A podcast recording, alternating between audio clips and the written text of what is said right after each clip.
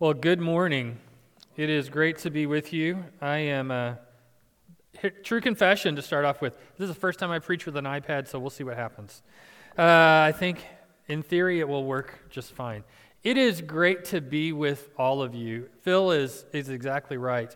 Uh, I, have been here before, and when Phil asks, he's like, hey, would you be able to? And I don't even let him finish the sentence. Yes, sure, whatever you need, would love to come. Thank you all. It has been so, such a blessing for us, me and my wife Stephanie, over the years, to be able to come and be just the, the tiniest part of your ministry, what you're doing here. And we are blessed every time we get to come and be with your family. Of course, we're, we're just the best of friends with the Allspaws, and we appreciate them. And um, I know they've been with you. I, Phil told me he just celebrated his 20 year anniversary with you, which was crazy to me because it seems like just yesterday that we were doing crazy stuff back in St. Louis together. But uh, what a blessing I know it is for you all to have them here as, as your pastor. And um, you all, in, in all honesty, are, are such a great example of what a faithful church can do and how you can impact a community and how you can change lives. And so thank you for that. Uh, I recommend whenever I, I, do work with lots of different churches, and when, when I have someone that particularly, I'm, I'm from the city, from a rural area that just sort of says, well, we're not really sure what to do, I give Phil's number out a lot and say, you need to talk to them. They know what they're doing. So thank you all for being a great example, not just to your community, but to other churches. That's fantastic. So, as Phil said, I am going to be here um, today for Sunday school, second service tonight, and then tomorrow night. And we are going to be talking about how we got the Bible and lots of different things like that. And this is so part of what I do in my ministry at Harvester Christian Church is I am the director of the Merrill Institute. That may not mean anything to you, but I will just say it's this it is our, uh, our educational program, if you will, of Harvester Christian Church. And one of the things that we do, among lots of different things, is that we offer a a certificate in Bible and theology, and sort of like college level courses that we teach at our at our church. And uh, the great thing, one of the one of the good things that came out of COVID, which is an odd thing to say, but it it helped us to realize that we need to take a lot of what we do online. And so we have completely online courses as well too. So if any of you are interested in taking a course in Bible and theology, it's just it's a fantastic experience. Would love to talk with you about that for sure. And part of what you're going to get today and tonight and tomorrow night is comes straight from our Merrill Institute. So it, it'll be great to be there, and uh, I look forward to it. To it. So when Phil asked me, he said, "So share why you love the Bible," and it really kind of honestly threw me for a loop because I had to. I've grown up with the Bible my whole life. I grew up going to church. I, I, literally have never not gone to church in my life. And I've always just been uh, just been enamored with the Bible. I love it. I've studied it my whole life. And I had to really sort of step back and go, why, why do I love the Bible? Like, I, I can, it's a feeling more than anything else when we think about that. And I, I really kind of honestly got hung up on this concept of love. And why do I love the Bible? Because love is such a subjective thing many times, right? It, I started making this list of the things that I love, and man, it's a weird list, right? It is, you know, I obviously love my wife and love uh, my family, but I also love baseball. I also love Diet Pepsi, right? I, I love uh, music. I love all sorts of things. And so those when you say, I love those, know that I don't put all those in the same category, right? Uh, I have different levels for all of those and different reasons why I do that. We just use that, we kind of use that word love in many ways very appropriate and kind of other times it's just kind of a throwaway word, right? I love that. But when I come back and think about why do I love the Bible, I can answer that question for me, but I cannot answer that question for you.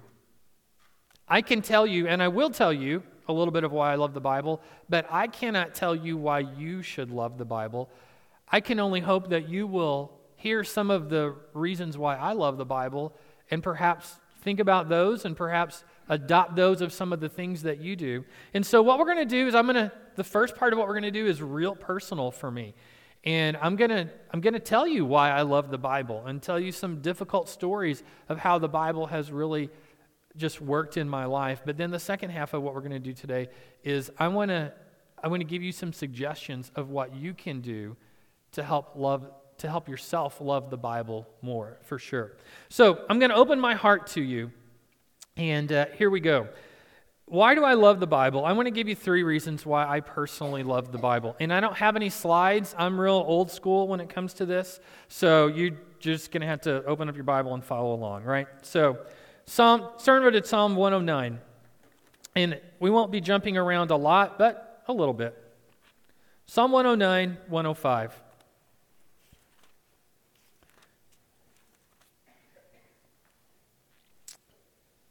says this. That is not the verse that I wanted to. That is completely wrong. So, let's try Psalm 119.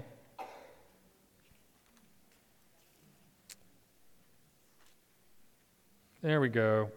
Psalm 119, 105.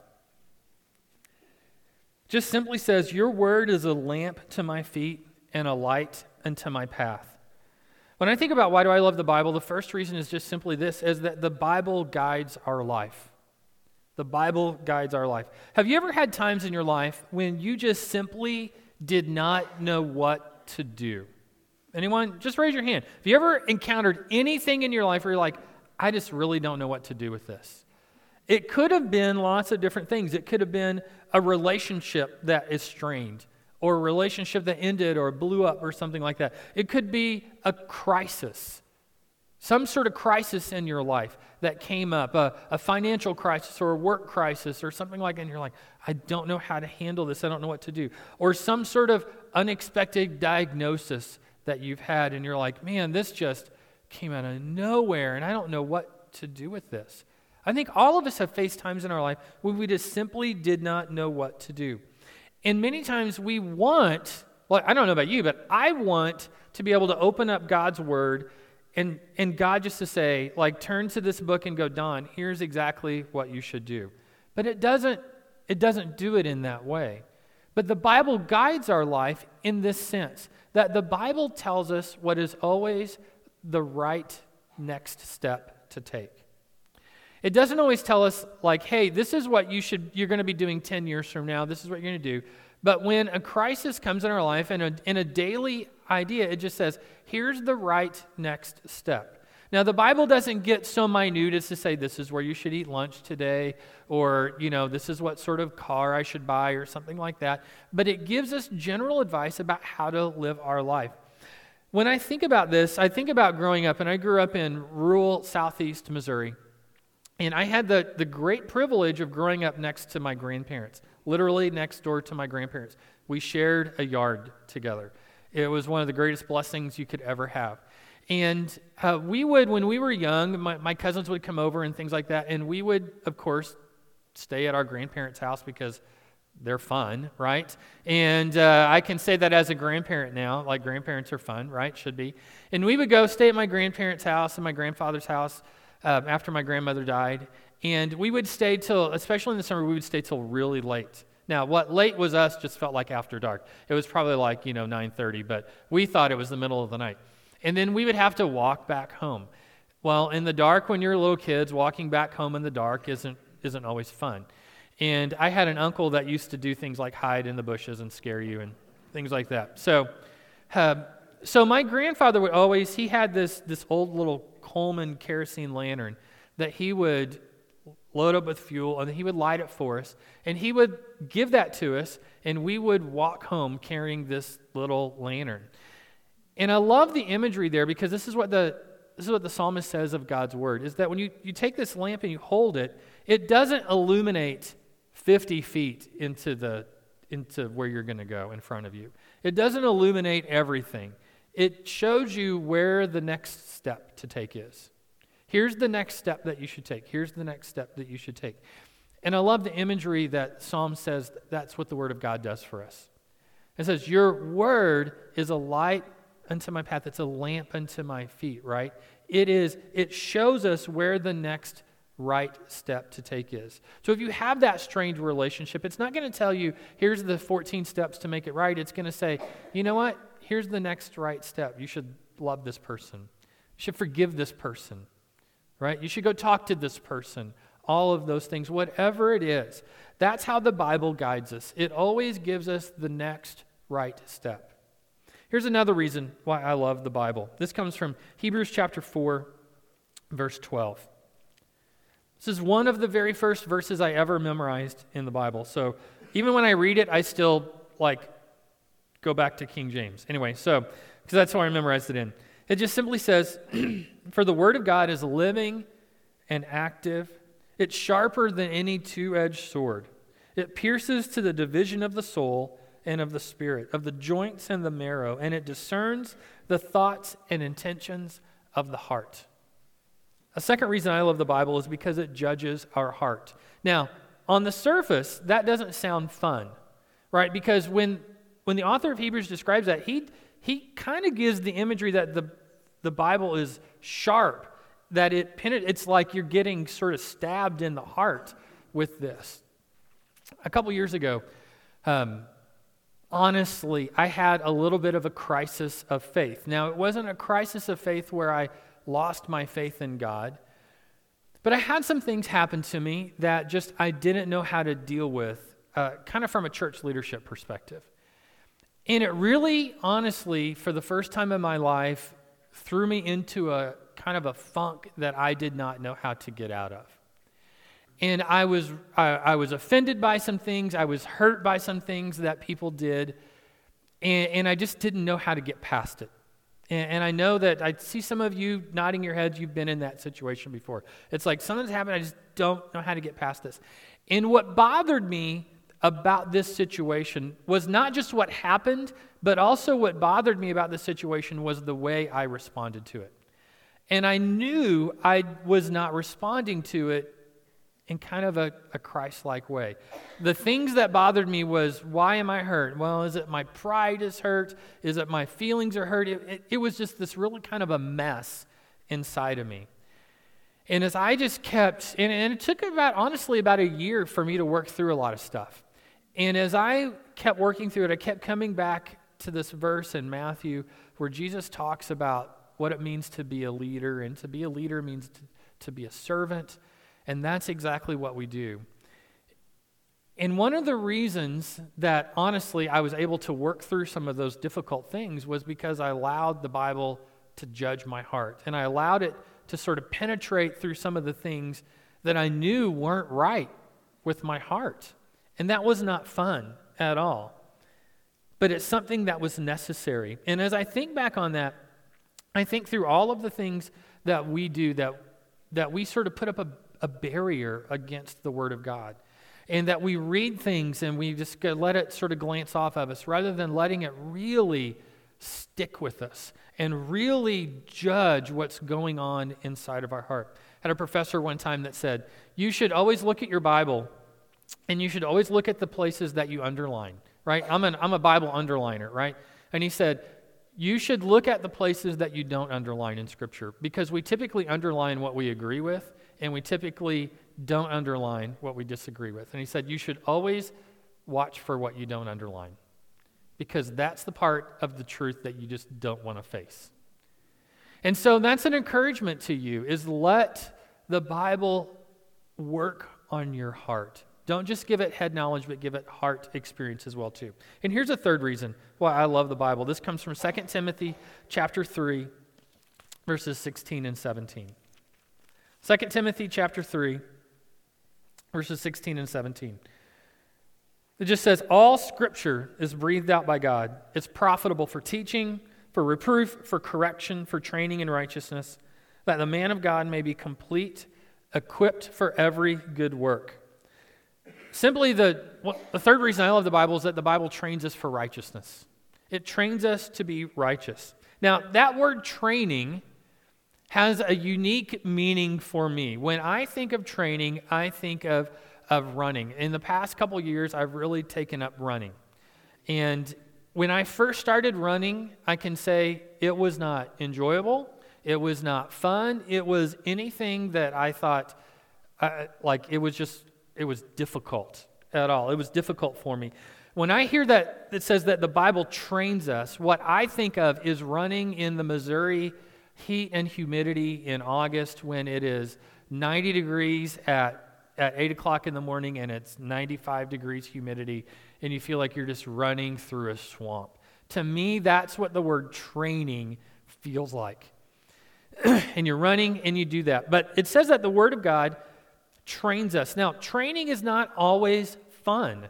Training is not always the most enjoyable thing that we do, but that's what the Bible does for us spiritually. The Bible corrects us, it reproves us, it turns us around when we go astray.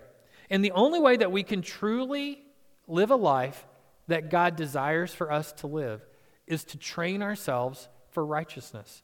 It is to do those things that the Bible says, hey, this is really good for you to do. And it may not always be pleasant when you do it right now, but it is good for you in the long run. And it kind of circles back to some of those things I said earlier about forgiving people and talking to people and those all those relationships. So those are a few reasons why I love the Bible. There's more than that. But those are probably the things that are closest to me right now. And if I preach this sermon a year from now, I might give you different reasons. But those are some of the things that I've gone through lately of why I still love the Bible because it just it guides us and it pierces our heart and it trains us for righteousness. Now, I want to give you some ideas of some things that you can do to develop a love of the Bible. I talk to a lot of people in churches, and a lot of people know and they go, I, I should study Scripture. I should know it. And, and we live in this world of shoulds. But I've, what I've found is that people just don't always know what are some practical steps I can take to develop a love of Scripture. And so I want to give you just three practical steps. These are ones that have worked in my life. It's not an exhaustive list. You don't have to do them exactly like the way I do them or anyone else. But I just want to say, let me give you some advice. These are some things that work, have worked for me, just real simply. Number one is you can develop a love of the Bible by reading it regularly. Reading it regularly. For me, the practice of Bible reading, as I said, is a lot like running. Now, my wife will tell you that even though I run a lot, the hardest part for running for me is walking out the front door. No joke. The hardest part is literally just deciding every time I'm going to run. Even though when I get out there, I always love it. I always say, I don't enjoy running, but I always enjoy having ran. Right? I don't always enjoy getting out and doing it, but after I'm finished, I always am glad that I did it. I've never ran and regretted it. And so reading the Bible regularly is a lot like that. Every eh, for me, running, every run is not memorable. Every time I go out and run, I don't just go, that was the greatest experience ever. Many times I get back from that and I go, okay, I did it. And I don't always feel the immediate effects of it, but I know in the long term it does. And so here's how that I think that applies to reading the Bible. Every time you read Scripture, it is, I believe it's a divine interaction between you and God. But you will not walk away from every time reading the Bible going, my life has changed. You will not have an epiphany of immense, you know, truth that just comes out of nowhere. Most of the time when you read scripture, it will not feel like something special has happened. But something special has happened. You won't feel it, but I promise you it is there.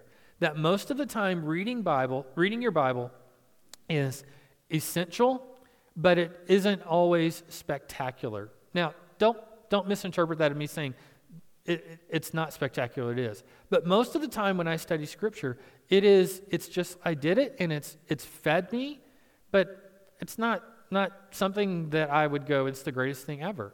Because they're not always memorable, just like every run for me is not always memorable. But I can tell you that when you do those things, it, the accumulation of reading the Bible regularly is something that builds up over time. It's something that as you do it today and tomorrow and next week and next month and next year, that you will see that the Bible seeps into your life, it seeps into your brain, it seeps into your heart, and it will change you. But the only way that you can do that is doing it regularly. When I first started running, I set out to have a goal to run a half marathon. I literally never ran around the block in my life. I didn't know how dumb of a goal that was.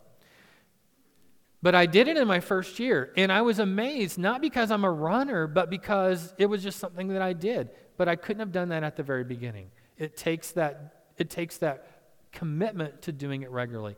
And the Bible, reading the Bible is the same thing. So, one of the ways you can develop a love for Scripture is just by committing to read it regularly and understanding that every time you do it, it won't be just, you know, the flashing neon sign there, but every time is important.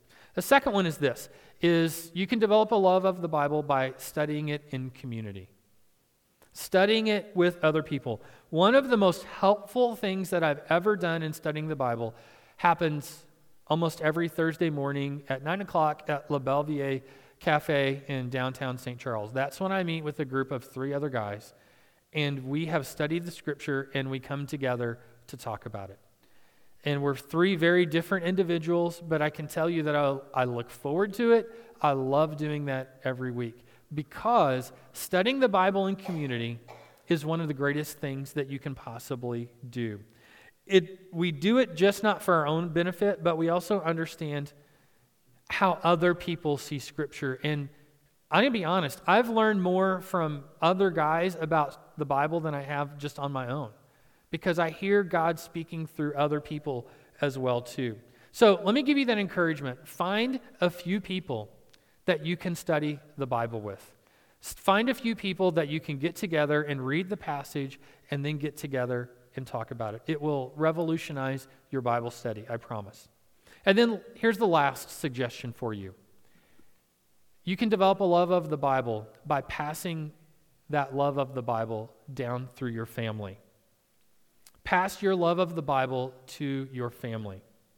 A few years ago, um, I started journaling through the Bible. I had, I had not done that before. And uh, it really started off as this exercise in just saying, hey, I got this new Bible. I want to journal through it. I've never done it, just as a discipline for me. So I read about five chapters at a time, and I started keeping a journal of that, just one page in the journal. And all I did was just write my thoughts and reflections on those chapters. Nothing spectacular, nothing revolutionary. I didn't come up with anything new. It was just, here's what I thought about this on this day. And as I kept doing that, I was talking to my son, and, and he was like, Man, Dad, uh, he said to me one time, He's like, Dad, when you die, can I have all your notebooks? I was like, Okay. He's like, I, I just want to know what you thought about stuff. I just want to know how you, how you thought about that. So then I changed my idea of, I want to do this journaling through the Bible, not for myself, but I want to do it for my family. And so I started doing it with that in mind. And it took me, honestly, because I did it off and on, about four years to journal through the whole Bible. And this past Christmas, I gave that Bible, I wrote some notes in the margins and uh, just some things that I thought through. And then I also gave the journal to my son, who now has two kids, and I gave him a brand new journal. And I said, and and I wrote a letter in there, and I said, My son is Grant. I was like, Grant, I, I hope that the greatest thing that I can give to you as a father is a love of the Bible. I hope that I can give that to you. And I hope that you will take that same Bible and read through it and write your own notes to it, and that you can pass that Bible down through your family, and that a hundred years from now, when my great, great, great grandchildren have no clue on earth who I am, they can still know my faith through the Bible and the journal that I left for them.